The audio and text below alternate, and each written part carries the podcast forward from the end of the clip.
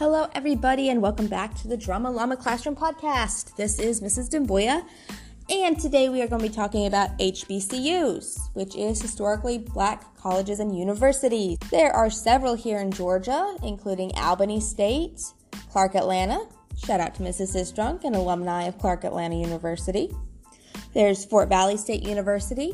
Shout out to my father in law, who is currently a professor of history at Fort Valley State. There is also Savannah State or Savannah State University, located in Savannah. If you are looking for a school that has more of a religious affiliation, there is Paine College, P A I N E College, and that's located in Augusta, and they are mainly Methodist. For those of you looking for a male only HBCU, check out Morehouse College up in Atlanta. And for my ladies, if you're looking for the same, you can check out Spelman College up in Atlanta. And that's Spelman with one L. So S P E L M A N. So there are a bunch more HBCUs, but these are just the ones that are here in Georgia. Now, HBCU is again a historically black college or university. This means that generally you are going to have a larger percentage of Black or African American students, um, along with maybe some Hispanic and Latino students here. And you're also more likely to have more Black or African American faculty. Okay, so some people might ask, well, why does that matter? And it matters because some people are more comfortable um, with groups that can understand their own personal struggles and the things that they've had to overcome in order to get to college or things that they might experience in college or outside of high school. And some people are just more comfortable in larger groups that are like themselves. So, HBCUs can be great for those of African American descent or those who are black to feel that sense of community, especially for some people that might not have had a chance to experience that in high school if they went to a predominantly white school for high school. Generally, it can just really help you experience more of a sense of community without feeling alienated, which is important no matter which school you go to and no matter what your race or ethnicity is. Uh, a big thing is feeling like you are part of that community on campus and avoiding feeling alienated. So, not only does that mean choosing schools that are going to fit with how you feel the most, so whether that's going to schools that are mainly religious or schools that are all female or all male, or HBCUs or liberal arts colleges, but that also includes getting involved on campus and making sure that there's a way for you to stay connected. Um, studies have shown that those that are involved in opportunities on campus to really communicate with others are more likely to graduate than those that do not get involved in on campus opportunities. So these campus opportunities can be anywhere from working on campus to being part of a sorority or fraternity or a Greek honor society, being part of athletics or the theater department, different departments, just anything that's going to make you have that sense of community. So while we're talking about that, let's also talk about what it's like to like live on campus. This might also be something you consider not only with whether or not your school is religious affiliated, whether or not it is an HBCU, or if it's all male or all female, but you also want to consider what the living conditions are like. So, some schools are traditional dorms. And what this means is that generally you're going to share a room with anywhere from one to three other people, sometimes in bunk beds, and that you will then share a bathroom with a floor of people, which means that you have to leave your room and walk down the hall to get to the bathroom, which has showers and toilets and that kind of thing. So, some schools have traditional setups like that. So, be sure that you're aware of that. If you're going to a school and you're not comfortable with having to walk down the hall to go to the bathroom each time or go take a shower and have a shower caddy, then you might want to look into other schools or see if they offer any other type of housing. Sometimes they offer different housing for upperclassmen, and freshmen are required to live on campus in those style dorms the first year. There are some other places that have more apartment style dorms, and those can range from you having one roommate and sharing a bathroom with one roommate, and then sharing a kitchen and living room area with anywhere from two to six other people. Then you have some that are um, a little bit more like apartment style where you still share the kitchen and the living room, but you share that with three other people and you get your own bedroom and your own bathroom. So there's different styles of housing in dorms depending on which school you go to. So make sure when you are visiting the school you ask about the dorms. And here's another thing. Some people don't like living in the dorms. They think they can find a better deal elsewhere off campus. However, a lot of times most colleges and universities require that the freshmen live in the dorms unless they live within 50 miles. Um, so, for instance, if you are here in Columbus and you decide to go to Columbus State University, obviously because you live here, they're not going to require you to live on campus because you could be commuting from, you know, your folks' house like my husband did. Um, but if you're like me and I was from Newnan, I was about an hour and a half away from home, and so they required that I lived on campus for the first year. Um, so I lived on campus for the first two years, and then after that, I um, rented an apartment with one of my roommates. So keep that in mind. Um, each place is going to be different. Another thing that you're going to have to understand if you are living on campus is you're going to be exposed to different people. Even at an HBCU, you're still going to be introduced to people that might not have the same views as you, might not have the same hygiene as you, and may not cook the same as you. Okay? Um, so these are all going to be not necessarily obstacles, but they're things to think about. So, really, the biggest part of living on campus is learning how to communicate well with others. Okay? Um, sometimes you'll make very, very strong bonds with your roommates. Um, so, my roommate, Brooke, we were roommates freshman year. We found each other on Facebook uh, right before orientation. And then during orientation, we found each other, hung out a little bit, and said, hey, you know, I don't know anybody else here. Would you want to be roommates? So, we put ourselves down on each other's list for who they wanted to room with. And we got that. And then for the next two years, we lived on campus together as roommates.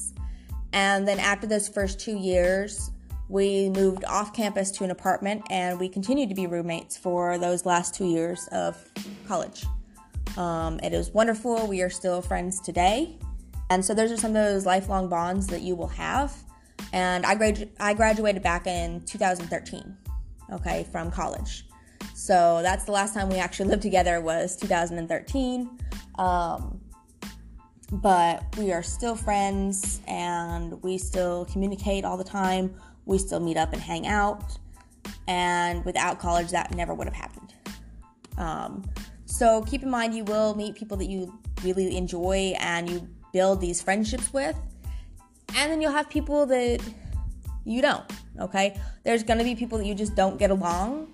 And the biggest lesson in that is just learning tolerance. Um, some people might not think the same way as you or act the, the way that you think they should act. And so basically, it's going to get down to just learning how to tolerate other people and maybe you know their their quirks that they may have. Um, and you also have to be reasonable. So we had one roommate freshman year, and at six o'clock at night, she wanted us to turn off the lights in the kitchen because she was trying to sleep. Um, because she said the light in the kitchen shone underneath her door and kept her up or whatnot. Okay, so this is like six, seven o'clock at night. It, it's not reasonable. Okay, this is like 10 o'clock at night, you know, that's more understandable. But if you're asking people around dinner time to not be in the kitchen and keep the lights off and keep it quiet, that that's not reasonable to ask other people. So make sure that when you are communicating your wants and needs, that you're doing it in a reasonable way. So maybe she could have put a towel in front of her door on her end to block some of that light, you know, and we could agree that, you know, by 8:30 no one would turn the light on in the kitchen. You know, so there's different ways that you can handle these things. Um, just be aware of that. And most colleges you go to, you will have um, what are considered RA or resident assistants. Um, whether or not they're called that at every school depends, but that's basically what they are. And they're basically there to mediate. So if you run into issues with your roommates before you all go crazy on each other, talk to your RA and they will come down generally and have a mediation and talk about what the issue is, what are some ways that we can all come to a consensus on an appropriate way to solve this.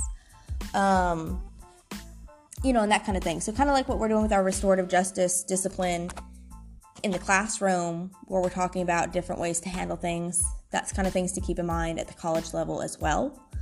Um, and just be aware and respect other people, but also know people have to be reasonable. You need to be reasonable with that. Also, remember that most places you can kind of transfer each year in the dorms between who your roommates are. So, if you get through freshman year and you say, okay, I cannot stand these people that I'm having to live with, you can always request for sophomore year to get placed with different people. Okay? Um, so, in my first two years living on campus before I moved to a two bedroom apartment with uh, my roommate Brooke, we I had about five other roommates. Um, some of them we just kind of got along, you know, we were nice enough, friendly enough, cordially enough. Um, but like our first roommate we ever had was a senior and she wasn't really there that long because she was a senior, so she was never around. She had other stuff to do, so we didn't see her a whole lot. Um, but you know, we were nice and cordial. And then we also had two other freshmen like ourselves at one point. Um, one was very big into the sorority scene, and the other one was very big into the science scene, and they just didn't mesh. Um, and so when you have two people out of a group of four uh, that don't mesh, it can cause tensions. Um, so there are a lot of fights, a lot of arguments about who's taking out the trash, just very, very petty things. And things can get very petty. Um, but the important thing is to realize that you need to make concessions sometimes and that you're not living with these people forever. So after that first year, um, one of our roommates moved into a single dormitory um, by herself and the other girl moved in with a bunch of her sorority um, sisters. And that left Brooke and I, and then we got two new um, roommates. And the one was fine. We didn't really see them a lot because, again, at this point, we were sophomores. We had a lot going on. We were both working and going to school at the same time. So we really didn't see them a whole lot. Um, same with the other one. We did have an issue with one roommate trying to steal our things from the common area that we had decorated. Um, but that was handled very well by housing. We just went and said, hey, these are things that we have. We have pictures from before these girls were ever our roommates of us having these items in our house. Can we please get them? And so housing went and took care of it. No big deal. Everything was fine after that. Um, so after that, we decided to move into an apartment to save a little bit more money and to cut down on the drama. and so it was good. And that's not to say that Brooke and I didn't have our own little spats here from time to time. Um, you're going to have that no matter who you live with. Uh, most of you, if you live with um, family or guardians, you know that you're not always going to get along with people 100% of the time.